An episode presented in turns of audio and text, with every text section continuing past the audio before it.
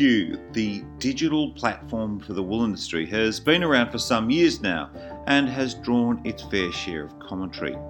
In recent times, there have been a number of sales and some very significant movements with this future facing technology for the industry. So we thought it time to have another look at where it's up to.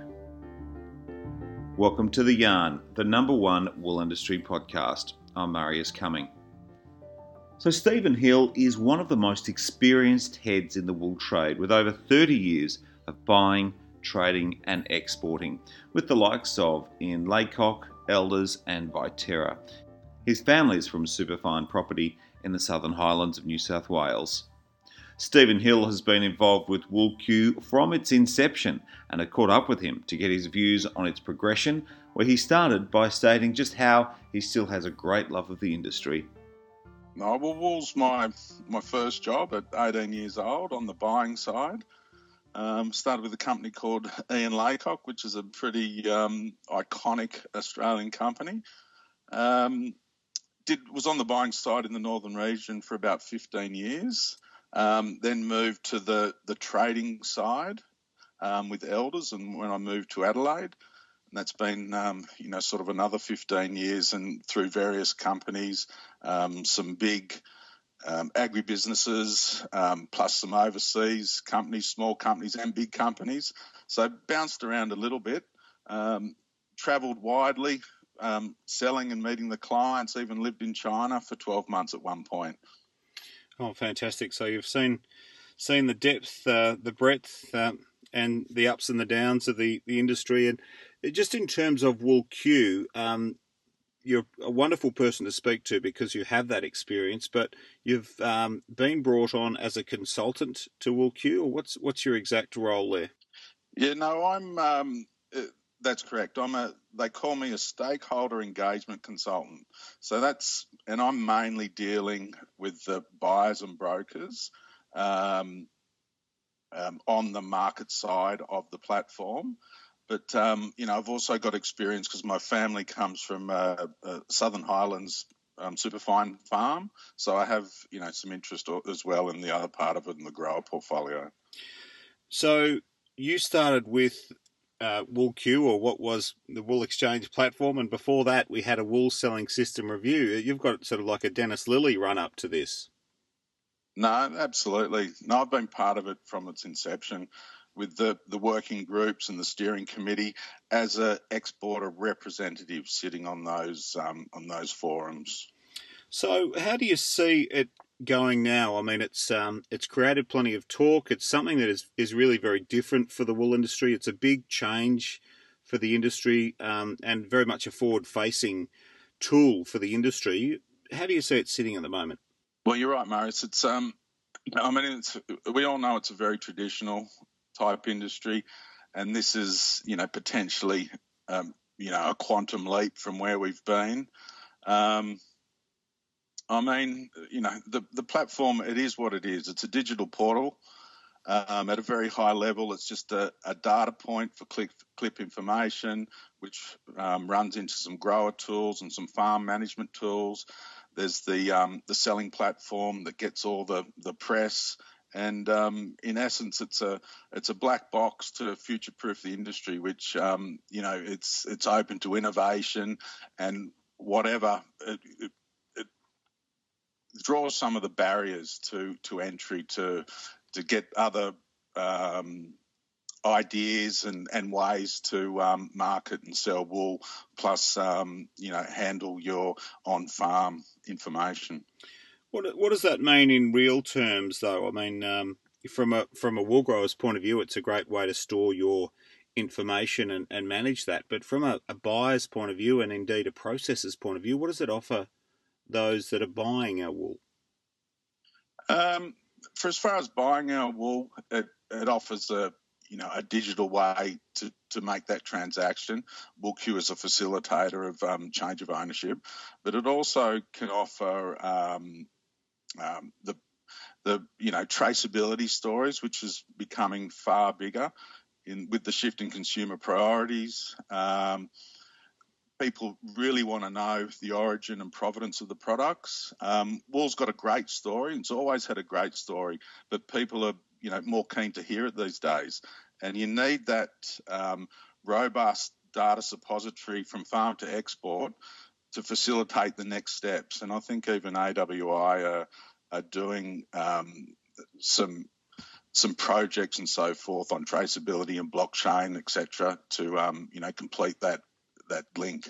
Yeah, and they, look, they're terms that we've heard a lot about um, from a lot of different people, and indeed, blockchain does seem to hold a lot of promise, particularly for for a, a commodity like wool. And I suppose we're trying to move away from it being a commodity to being a more specialised product that has that great story of provenance behind it. But um, is the rubber hitting the road in that sense? Or are you getting uh, more interest from overseas users of wool that, that really do want uh, the product that WoolQ is offering? There's absolutely no doubt that the um, the insistence and the you know the requests for that story is coming hard and fast. Um, you know, from brands down. Um, and you need some sort of electronic thing to to be that starting point. Uh, you know, we're still investigating um, and completing that that journey, but um, the requests and being able to do that in the future, I think, is incredibly important and, and, and will be a stumbling block for the industry unless we get it right.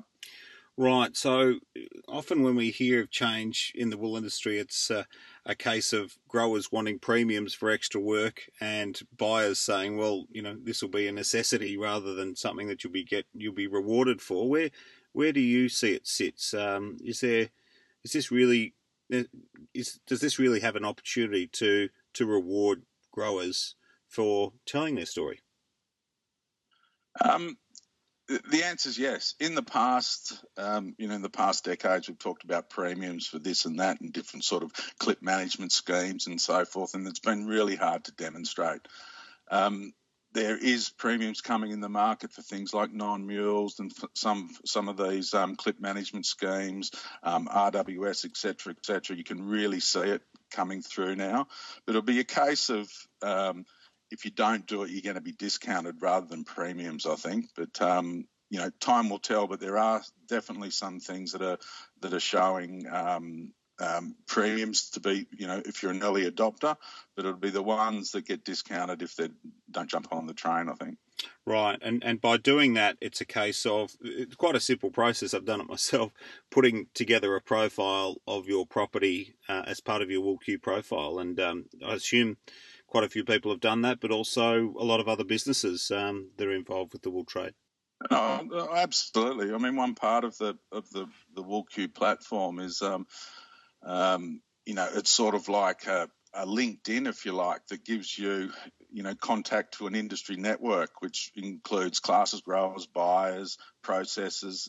Um, there are a few processes on there already, and potentially brands. And if they can, you know, view your profile and you know lets you know what wool they're looking for when and and you know if you sell yourself as a good story it could be beneficial. So there's been a number of uh, specialist sales already um, whether it be the south australian sale that had both uh, flinders ranges wool and kangaroo island wool and more recently there was a wa sale. Um, so it seems as though uh, that aggregation according to geography or maybe bloodlines or what have you is starting to take place. People are thinking about it. Oh, for sure. That's just one of the, you know, things you can use. WoolQ for. I mean, speciality sales and promoting certain geographical areas or attributes of wool um, and sell it all in one place in sort of commercial quantities um, to create a buzz, to create interest. Um, is is is one way to do it for sure. But you know, in the case of the WA sale, it was just the fact that there was no open cry that week. So um, you know, we had growers that um, were looking to sell. So brokers took advantage of of you know another alternate method of selling, which is electronic, and and you know um, transacted their wool. In hindsight, this time it worked. I mean, last week, um, today the sale was, um, you know, 40, 50 cheaper, and they, they got the, the full price of last week. So, without a sale in the west, in, in the um, in the west, so they got those eastern prices. So, it's just you know other options. Um, other ways, other access um, to sell your wool, which um, you don't have to wait for those open cry days, which at the moment it's only two days a week and, you know, sort of a maximum of four, four and a half hours in, in each centre. Yeah, so uh, recently in Tasmania with uh, superfine growers down there at the Campbell Town show, and uh, look, they've sort of really led the way, I suppose, nationally in terms of um, future contracts with uh, downstream users and brands and uh, Tasmanian wool seems to very much have have their own flavour, and uh, they're very very forward looking in terms of marketing. A couple of the growers said they struggled with the e um, given that you know there there are two, given there's the AWEX um, electronic specie and ours. Is there potential just to have one for the industry? They're both very good and they're both um, essential. I think the eSpeci is one thing that there's 100% consensus in the industry um, that will help everyone as far as um, integrity of data, no mistakes, and speed um, of all through the system. Um, we don't mind which one you use. We'd actually really love uh, the AWEX um, um, wool clip specie to come into WoolQ. It, it's not a problem for us.